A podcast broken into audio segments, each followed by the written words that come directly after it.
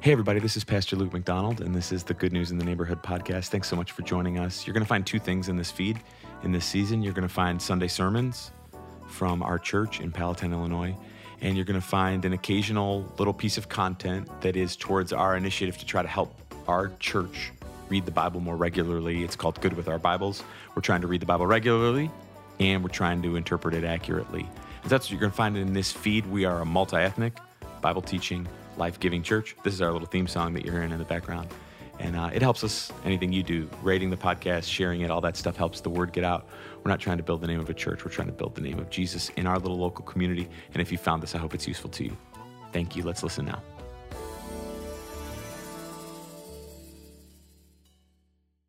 The book of Daniel in chapter 1, the book of Daniel in chapter 1. We started uh, a set of messages last week um, on this idea of uh, paper tigers. Uh, a paper tiger is uh, someone or something that looks strong, but upon close observation, it appeals, uh, you find out that it's weak. It, it looks like something with substance, but you find out that it's something that isn't. And we talked about people that seem like they're strong in faith but when life comes in, when life gets tough, when life gets challenging, when temptation comes their way, you're like, wait, I thought that person had faith, and you found out that they're a, paper tiger. It's someone who looks like something, but isn't something. It's uh, what Paul was talking about in 2 Timothy when he said that in the last days, there were going to be people who had the appearance of godliness, but denied its power. And we don't want to be those kind of people. I don't want to be that kind of person. We don't want to be the kind of person who is selling that there's something. We want to be the kind of person who is something. And so the message today is about how uh, to be that kind of person of strength in a world that is constantly pushing us to be something different than what God would want for us. I look around the room and I go through the lobby and I, I meet older folks who've been following God for a long time and the world that they see is not the world that they grew up in, and they don't know exactly what to make of it or how to live in it. I meet all kinds of people in the stage of life that Kristen and I are in, trying to raise kids and figure out like what really matters and what doesn't, and where should we put our foot down and where shouldn't we. And and there's people here that are young people, teenagers that are in high school or close to high school, living right in the world that exists right now. And we want to live not the way that it feels good to live, we want to live the way that God wants us to live. And that's what the message is about today from the book of Daniel in chapter 1. I'm going to teach you the whole chapter. This may be a familiar story to you, but I think it's going to be helpful. Uh, I'm just going to start at the beginning, and by the time we get to the end, we'll be at the end.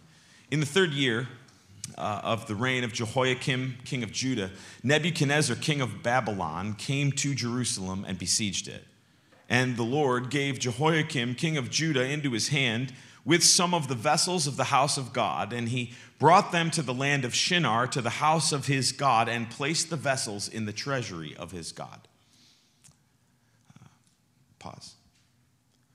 Uh, so here's what's happening. Um, Israel was a great nation under King Saul, under King David, under King Solomon. But slowly but surely, their hearts moved away from the God that had got them to be a great nation towards false gods and idols. And all through the Old Testament, you see God promising if you don't figure it out, if you don't get your act together, if you don't stop worshiping these false gods, if you don't, if you don't, eventually it's going to, and this is the moment right here where it happens, where God allows his chosen people and their nation to be destroyed. This is 605 BC, is when this is 2,600 years ago. Because the people of God didn't obey their king. This was a time, uh, also notice that uh, when it says that this is the third year of Jehoiakim, but it's Nebuchadnezzar, uh, history tells us that this is right at the time when this person who's famous here for a minute, Nebuchadnezzar, came in and became a new king. Now, we understand from the lives that we live here in the 2020s that when power changes over, it causes uncertainty. Every few years, there's a new Congress. Every four years or eight years, there's a new president. Every so often, there's a new something. And we know that transition and new things produce like an uncertainty, right? Just imagine what it was like in ancient times when a king was king from when they became king until they died. We're talking 20, 30, 40 years in power. This is a moment of uncertainty, a moment of like anxiety almost. And uh, as I studied what was happening in Daniel chapter 1, it reminded me of the world that we're living in now, where there's this sense that things are changing in a variety of ways, but it doesn't feel like they've changed all the way yet, and it feels like we're in this kind of in between time. Let me go back to the text now in verse 3. So then the king uh, commanded Ashpenaz, his chief eunuch, to bring some of the people of Israel, both of the royal family and of the nobility, youths without blemish, of good appearance, skillful in all wisdom, endowed with knowledge, understanding, learning, and competent to stand in the king's palace, to teach them the literature and language of the Chaldeans. The king assigned them a daily portion of the food that the king ate and of the wine that he drank. They were to be educated for three years, and at the end of that time, they were to stand before the king. Now, among these were Daniel, Hananiah, Mishael, and Azariah of the tribe of Judah, and of the chief of the eunuchs gave them names. So Daniel he called Belshazzar, and Hananiah he called Shadrach, and Mishael he called Meshach, and Azariah he called Abednego. So what's happening here is okay, we've taken over this country.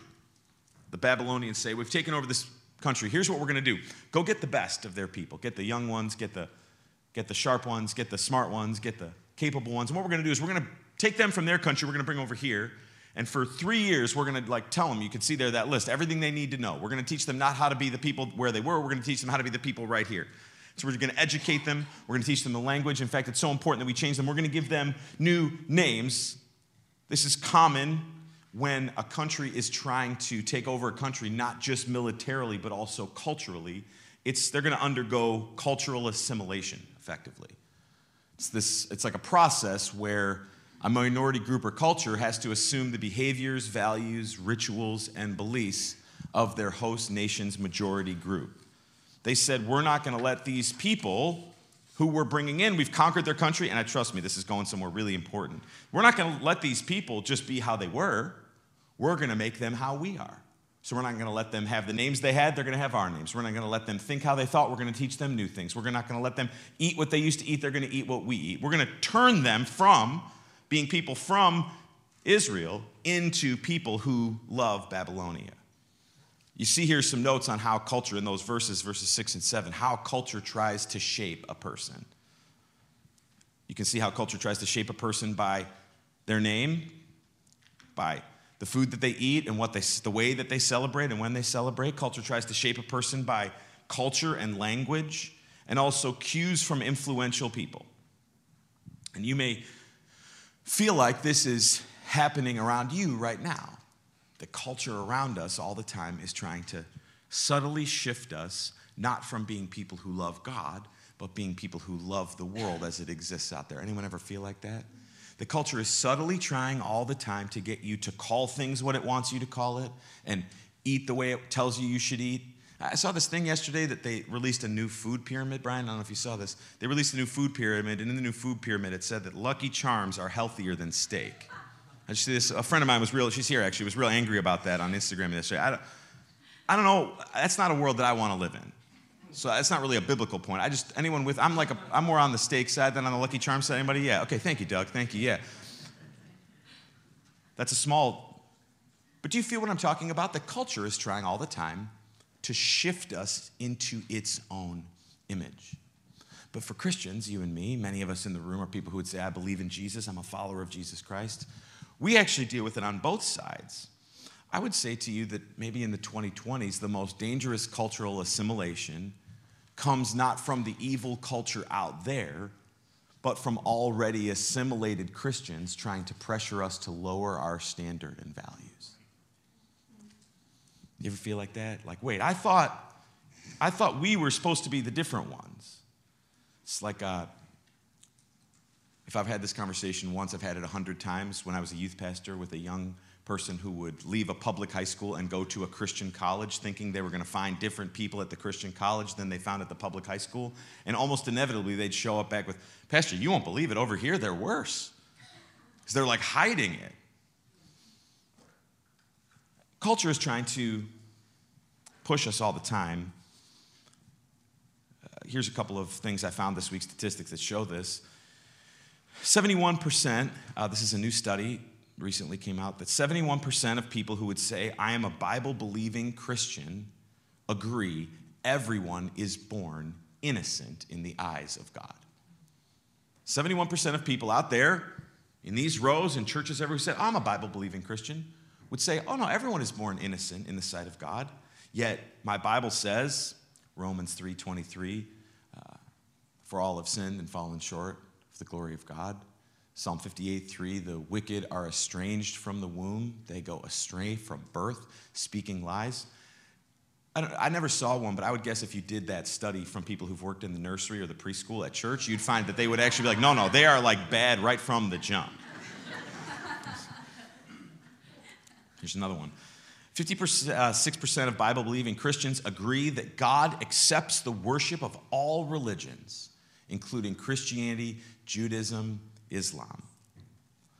Yet my Bible and yours says, John 14, 6, Jesus said, I am the way and the truth and the life, and no one comes to the Father except through me. So it's easy to use statistics to sort of like warp things whatever direction you want, and easy to try to use that to scare people. My point is this we run the risk both of being tricked into being like the world out there and also into the shallow, weak version that so many Christians have found for their lives in here. Back to the text, Daniel chapter 1, verse 8. But Daniel resolved that he would not defile himself with the king's food or with the wine that he drank. Uh, depending on how you look at it, Nebuchadnezzar had made abundant provision for his captives. Theirs was going to be a life of luxury, not deprivation. They were going to be given some of what the king was eating every day was going to be put on their table. But they were doing this, Nebuchadnezzar was, for a very specific purpose. This food did not conform to the requirements of the Mosaic law. It was telling Daniel, you need to eat different than the way your God wants you to eat. It was prepared by Gentiles, so it was unclean. Many things forbidden by the law were undoubtedly served on the table. To partake in this food would defile these Jewish youths.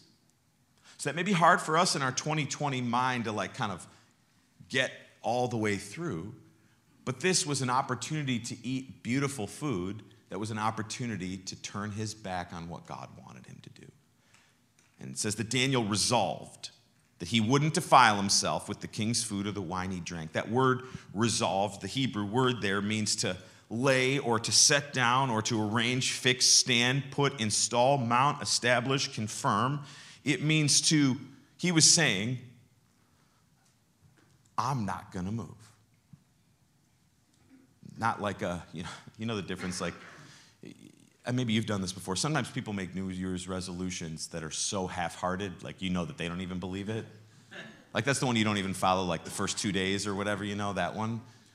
Uh, this is different. Daniel said, No, I'm not going to do that. No, I'm not going to do that. No, I'm not going to do that. No, I'm not going to do that. No, I'm not going to do that. No, I'm not going to do that. No, I'm not going to do that. No, I'm not going to do that. I'm just not going to do it. I'm not going to do it. Uh, not like, that's not like a, uh, an opening bargaining position. That's a, I will not. He had decided that he was not going to let, no matter what, he was not going to change. He was not going to do the wrong thing no matter what. And I think a lot of us, we don't want to be this thing we talked about at the beginning. We don't want to be the people who appear strong but actually are weak, right? I mean, just by the fact that you're at church, maybe you know the song, maybe you do a little giving or you volunteer in some way or you're paying attention right now, we're, we're above the middle for sure, right? But we don't want to be those people, do we, that, that seem like something. I, want, I really want 2023 to be the real thing. And often it comes down to this decision what am I going to do with the places in culture where I am pressured to live a different way than I know God wants me to live? And what am I going to do with the places in culture where what I should do with the culture around me isn't totally clear? In our day and time, that has a lot to do with gender and sexuality and, and politics and, and work and there's a lot of places where we have to decide so, how am I? Christians uh, take on a few different mentalities or ways of dealing with it. Some people decide, you know what I'm going to do? I'm going to fight the system. Stick it to the man. Fight the system is uh, I'm not going to let the world tell me I can't live this way. I'm going to force the world to tell me this is the right thing. This is, uh, we're going to pick it, we're going to organize, we're going to get involved in the politics. Us Christians are better than all those people out there. We're going to fight. The reason why uh, this is a beautiful sentiment is it's willing to be strong and standing up for the truth. The reason why it often fails is people who get involved in the fight often are more excited about the fight than the holy living that has to back it up. And often the fight becomes more about being right than about actually trying to help or love the people that it claims to be about.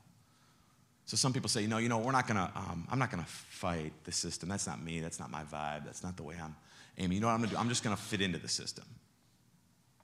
This is what many young people do, thinking that it's the best way forward. I'm just gonna, I'm just gonna round off the edges.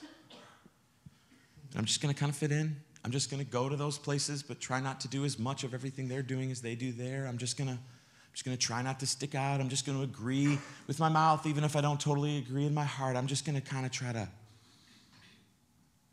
don't know why I'm making that snake motion, but that's the way I think it feels for people. It's just, just to fit in. Some people are like, all right, well, I don't want to fight, and I can't fit exactly. Then the third option that some people do is they just say, I'm going to flee the system. I've known people like this in the last couple years that were like, I'm moving out, I'm getting out of the blue state. I'm buying a homestead. I'm going to churn my own butter, and I'm not going to talk to anybody who doesn't believe in Jesus. And those might be nice things. I'm not, you know, I don't know if there's anybody here from Crystal Lake or whatever. No, no offense, but I'm just saying, like, I, no, okay, wait, see, I did. Some people, their way of dealing with what they see in the system is just to say, I'm going to leave it. And the problem with leaving the system is that leaves a whole lot of people that Jesus loves without any positive influence about who he is still in the system. And there are shreds of wisdom in each of these concepts. And I don't mean to say that it's always crystal clear which, I'm going to show you what Daniel does in a second. I don't mean to say that it's always crystal clear and you don't want to do that thing where it's all one or all the other, but these are many times the ways that people of faith think about what I'm going to do with the world. You may see yourself there. I want to suggest to you that there this I heard this phrase and I just love this phrase. I want to suggest to you that the way that God wants you and me from his word to live in the world that we're in right now is to be something called a non-anxious presence. What a non-anxious presence has is it has moral clarity. So start there. To live in the world that we live in today, you have to be crystal clear about what is right and wrong. So you have to have down deep in your gut a true sense of this is what the Bible says, this is what it doesn't say, this is how I'm going to live, this is how I'm not going to live. But alongside that moral clarity, it has a willingness to adapt to the people and situations and places that it finds itself, and a courage to know when is the right and wrong time to stand up for the truth. So, the word presence in this concept is the idea of still being there. God does not want us to leave the world that He has put us in. He's placed us here to be a bright light in your workplace, in your school, in your situation. There are places that you go in a week where there may be no Christians there. And there may be, you may be the only person who has the bright light of Jesus. You have to be a presence.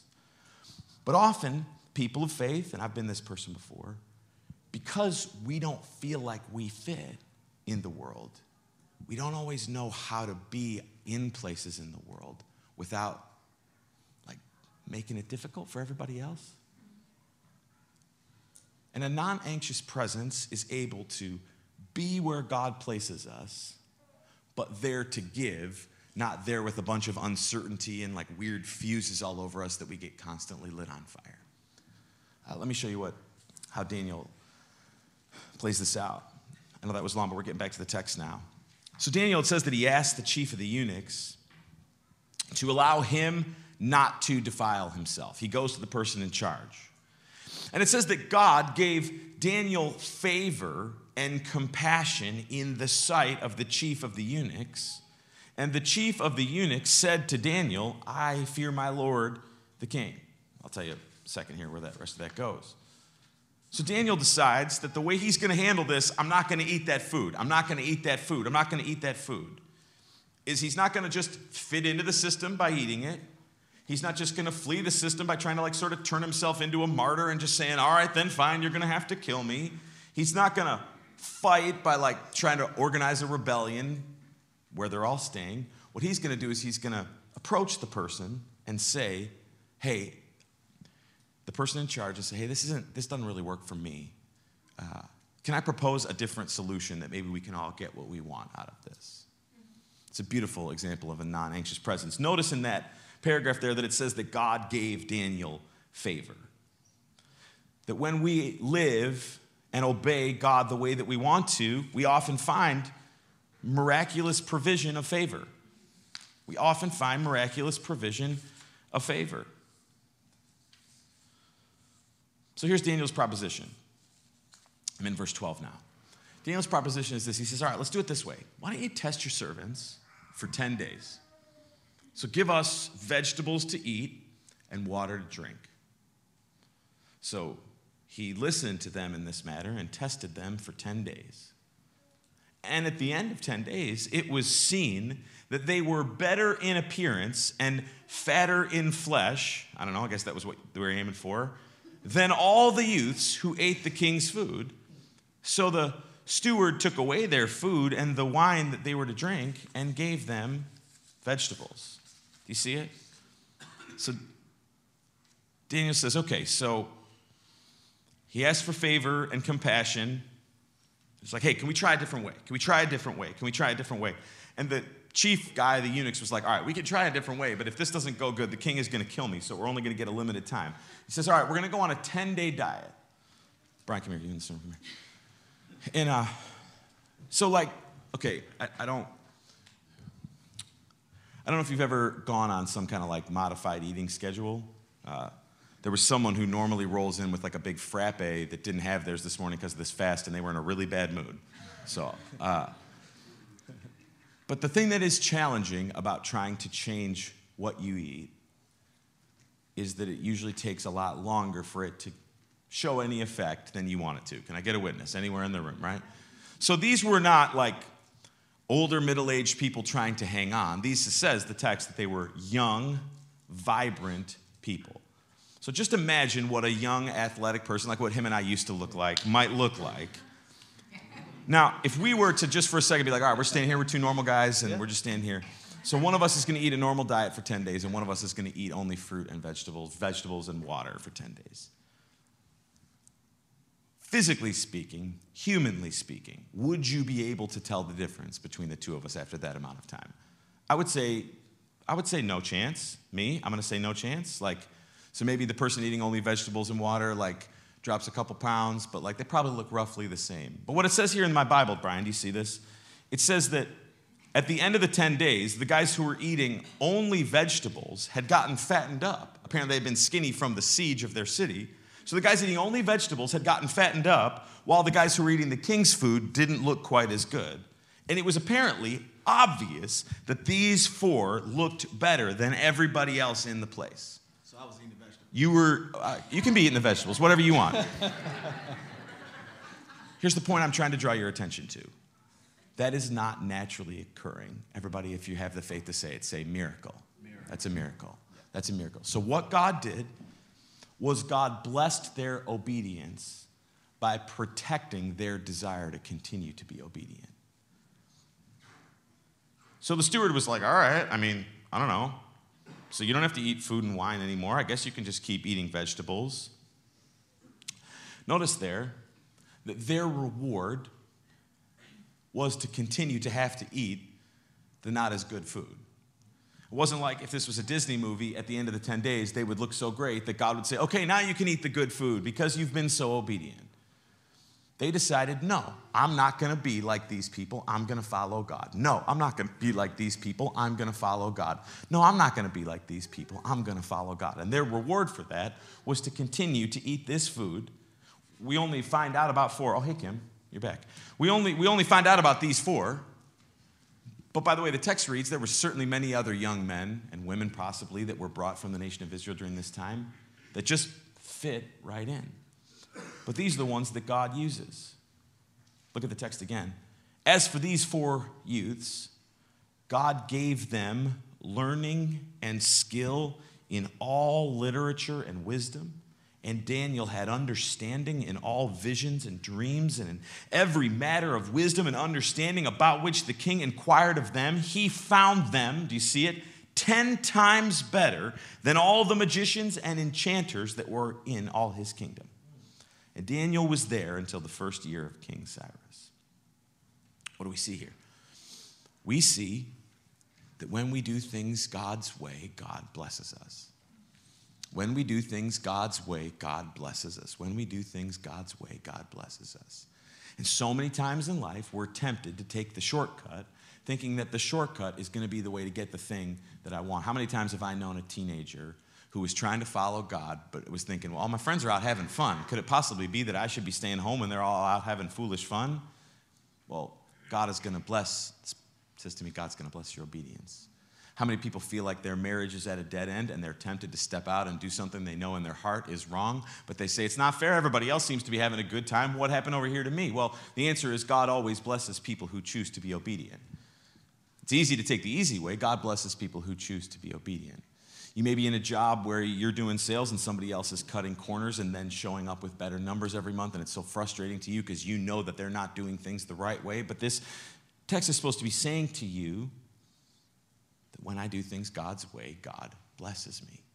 And further, that living in this world that I live in, I don't need to fight the world that God has placed me in, and I don't need to fit the world that God has placed me in, and I don't need to flee the world that God has placed me in. I can stay right here, obeying God, trusting Him that even when I don't get things that I want, or even when it doesn't work out, He is going to bless my desire to obey Him. This non anxious presence produces a whole bunch of things. Uh, notice there in that last verse that uh, it produces, Daniel had a long reign of blessing. Uh, non anxious presence produces first, you see it there, uncommon insight. Because of the obedience and the willingness to be holy like God commanded them to be, these four young men, it said that they had learning and skill and they had understanding and that they were better in every way than the people around them. What if the thing that's going to unlock your business, your relationships, your family, whatever the problem is that's on your mind, is on the other side of obeying God with more holy fervor than you ever have before. Is He strong enough to give you exactly the insight that you need to do what He wants you to do? Is He wise enough that if you say, you know what, the Bible says six days of work and one day of rest, and right now my job is saying it's going to take seven and a half days of work, is God strong enough to allow you to get enough done in the time allotted to bless you? Is God enough to protect your children and give them great friends, even if you don't want to put the whole world in their hands on that crazy cell phone? Who knows where it's going? Is God, what I, the point is, is God able to work through your obedience, even when it feels like your obedience is causing problems? I have faith to believe the answer is yes. Uh, non anxious presence also produces, I see it here, it, it does, it produces short term success sometimes.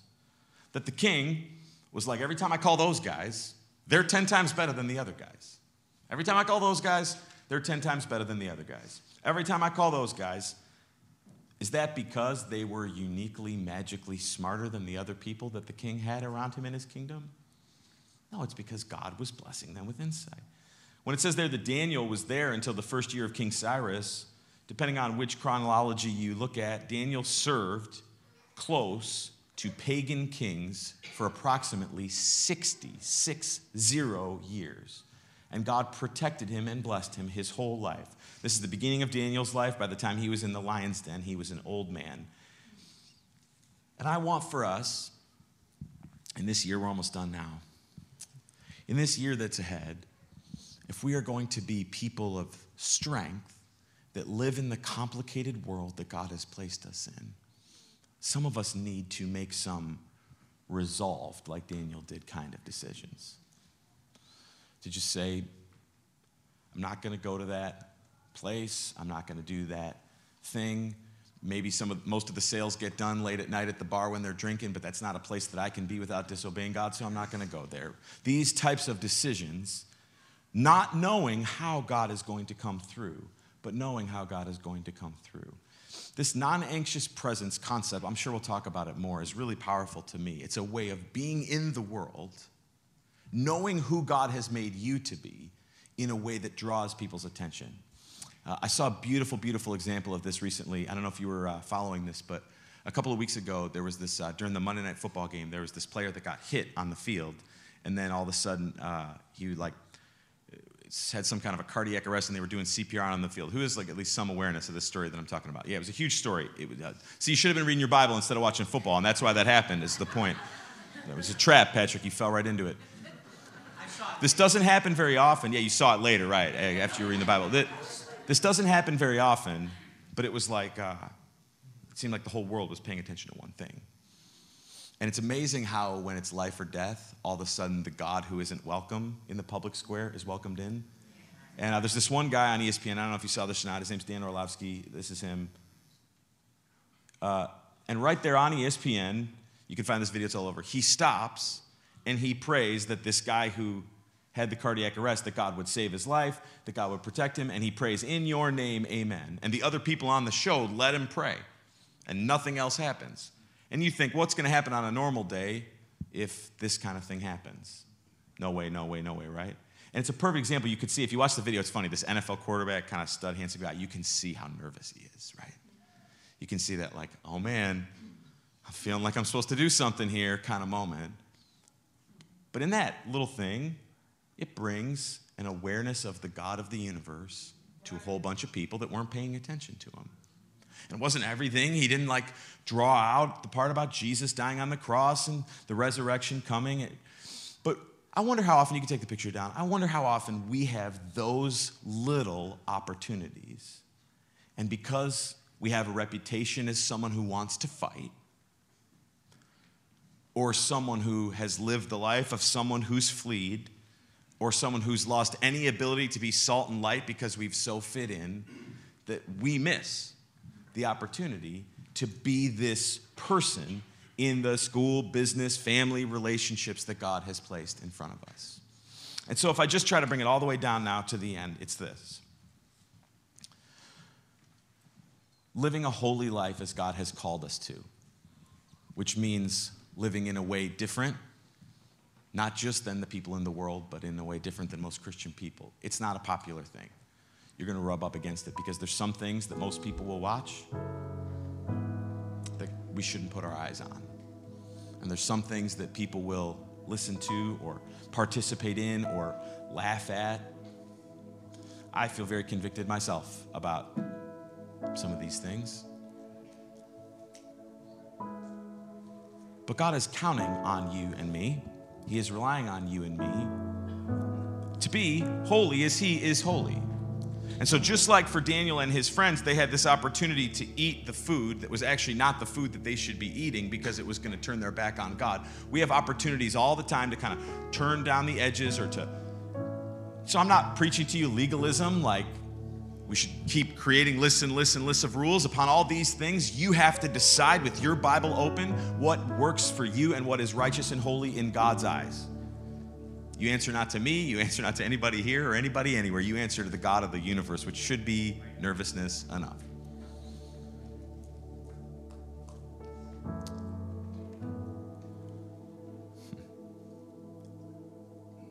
But so often we don't have the opportunity to stand up or to lean in because we've missed that opportunity. And so we're here. We believe in Jesus. We believe in historical Christianity, even the parts of it that aren't popular. And our primary role in this community and in this city and in this area is to serve and to watch for where the Holy Spirit is at work to try to speak.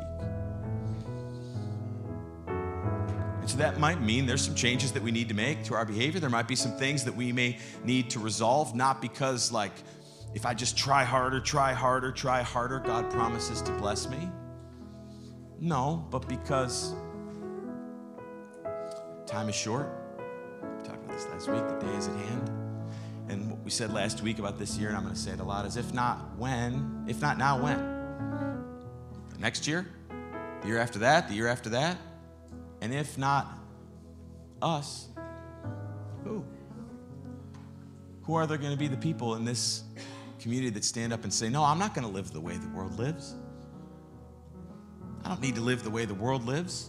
I'm going to live exactly the way that God wants me to live in His standard, in His ways, even when it makes me feel unpopular, even when it's weird, even when the coach is mad because I say, no, my kid can't miss church this Sunday morning. They need to come to church this Sunday morning. Even when the, the boss says, I don't understand why you won't go to this place with us, you say, no. This passage, you could study it over and over, gives us tons of tools. You can stand up to authority in a healthy way and say, no, I'm not going to do it that way. Can you help me? Can I do it this way? Pray by faith that God gives us the strength to live in this way. We place Him at the center. We see what else amazing things He wants to do. Why don't you stand to your feet? I want to pray quick and then we're going to sing a little bit. God, I want to pray that you would open our hearts to what you want to change in us, that you would open our minds to what you want to challenge in us, that you would strengthen our shoes for the walk that you want us to take. We lean not on our own understanding, but we open our hearts and our hands to you to say, Lord, we resolve again to live for you, to trust in you, to believe in you. Help us, Lord. You are the center. Be the center. In Jesus' name. Come on, let's sing together. This has been the Good News Neighborhood podcast. Thank you so much for listening. I hope you've enjoyed the song. I hope it's been helpful to you. We'll see you again soon. This is Good News.